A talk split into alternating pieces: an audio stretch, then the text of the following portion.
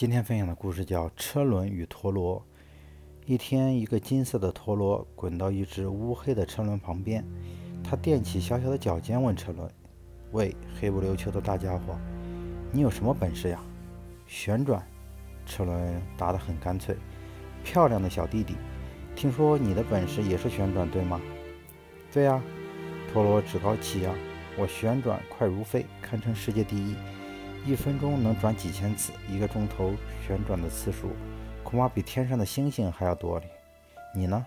陀螺用轻蔑的眼光看着车轮。车轮说：“我嘛，一分钟大约旋转几百次，一个钟头不过两万多次。俗话说，不怕不识货，只怕货比货。看来我比你强多了。”陀螺显得目中无人。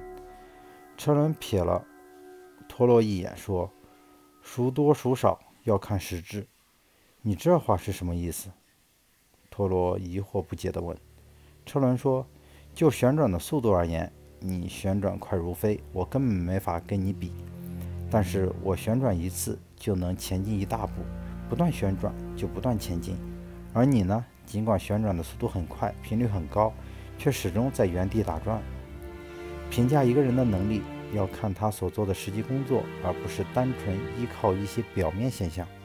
有些人的表面工作做得很好，但是他所掌握的一些技能和本领不能很好的与实践相结合。